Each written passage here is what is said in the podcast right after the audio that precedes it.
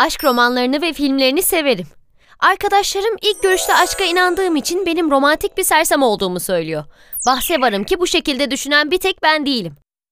Eminim siz tüm bayanlar benimle aynı fikirdesinizdir. Ve baylar, sanırım bir kısmınız da benim kadar duygusalsınızdır. Üniversitede bazı romantik arkadaşlarla tanışmıştım. Bununla beraber benim hikayem biraz farklı. Sosyoloji bölümünün kriminoloji yani suç bilimi dalında lisans yapıyorum. Kriminoloji hocamız bir suçluyu anlayabilmem için aynı onun gibi düşünmem gerektiğini söylemişti. Bir vaka analizi yazmam gerekiyordu. Bu sebeple de yerel bir hapishanede bir mahkumla görüşme yapmam lazımdı. Kabul etmeliyim ki aşırı derecede gergindim ve korkuyordum. Ziyaretlere başlamadan önce hapishane ile ilgili derinlemesine bir araştırma yaptım. Kurallar, idam mahkumu istatistikleri, suç tipleri, güvenlik vesaire.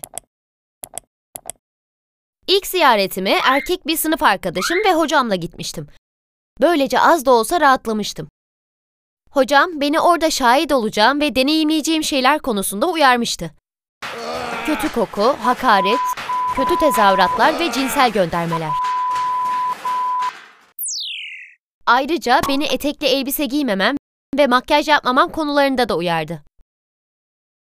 Korkmuştum. Uyarılarına harfiyen uydum.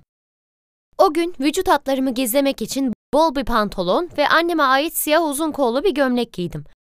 Saçlarımı topuz yaptım. Makyaj yapmadım ve hatta annemin okuma gözlüklerini taktım. Kendi kendimi tanıyamıyordum. İğrenç görünüyordum. Arkadaşlarım benle dalga geçip sırayla selfie çektiler. Onlara ajanlık yapmaya gittiğim için kılık değiştirmem gerektiğini söyledim. Hep beraber güldük. Bununla beraber yaklaşık 3 ay sonra artık hiçbirimiz gülmüyorduk. Her şey hapishaneye ikinci ziyaretimde Jim'le tanışmamla başladı.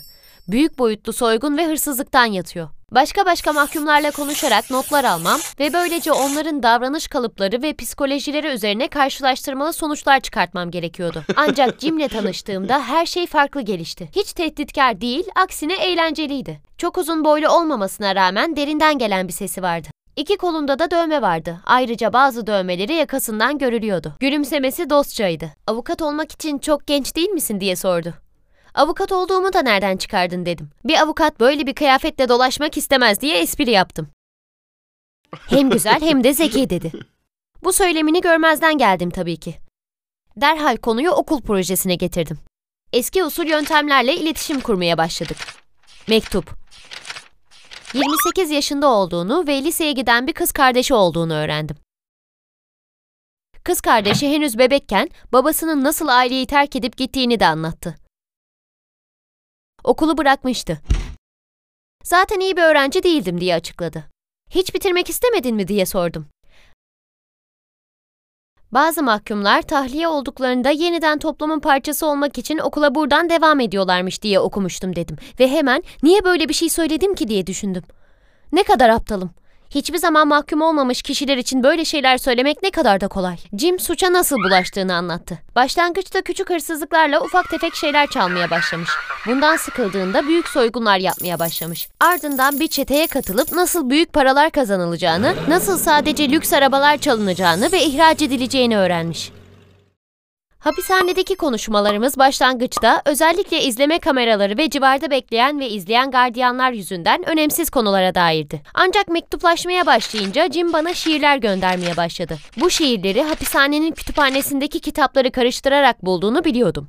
Evet, hemen hemen tüm federal ve eyalet ıslah evlerinde çok çeşitli okuma materyalleri ve bilgi kaynakları mahkumların kullanımına tahsis edilmiştir. Bu işlere benim için vakit ayırdığını bilmek gururumu okşuyordu doğrusu. Jim'den ne kadar hoşlandığımı ve onun nasıl hissettirdiğini inkar edemem. Esprileri asla kaba saba değil, aksine akıllıcaydı. Yetiştirilme şeklinin ve yoksulluğun onu bir suçlu haline getirmesi son derece üzüntü vericiydi. Sık sık acaba başka şartlar altında tanışmış olsaydık yine de ondan hoşlanır mıydım diye düşünüyordum. Bununla beraber şu an ondan hoşlanıyor olmayı çılgınca buluyordum.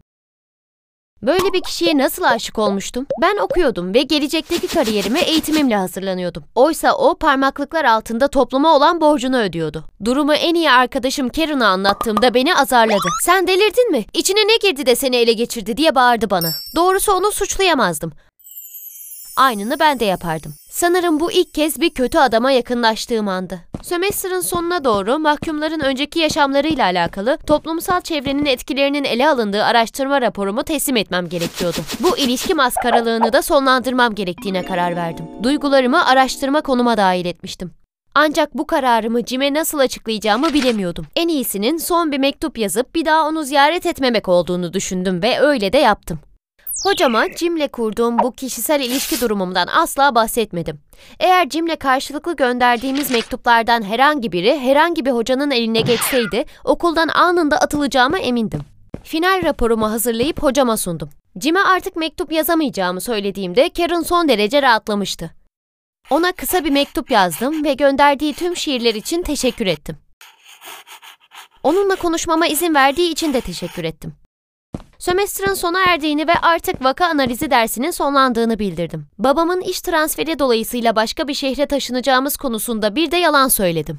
Mektubumda ayrıca şiir okumaya devam etmesi ve lise diploması almak için çalışması konularında cesaretle verdim.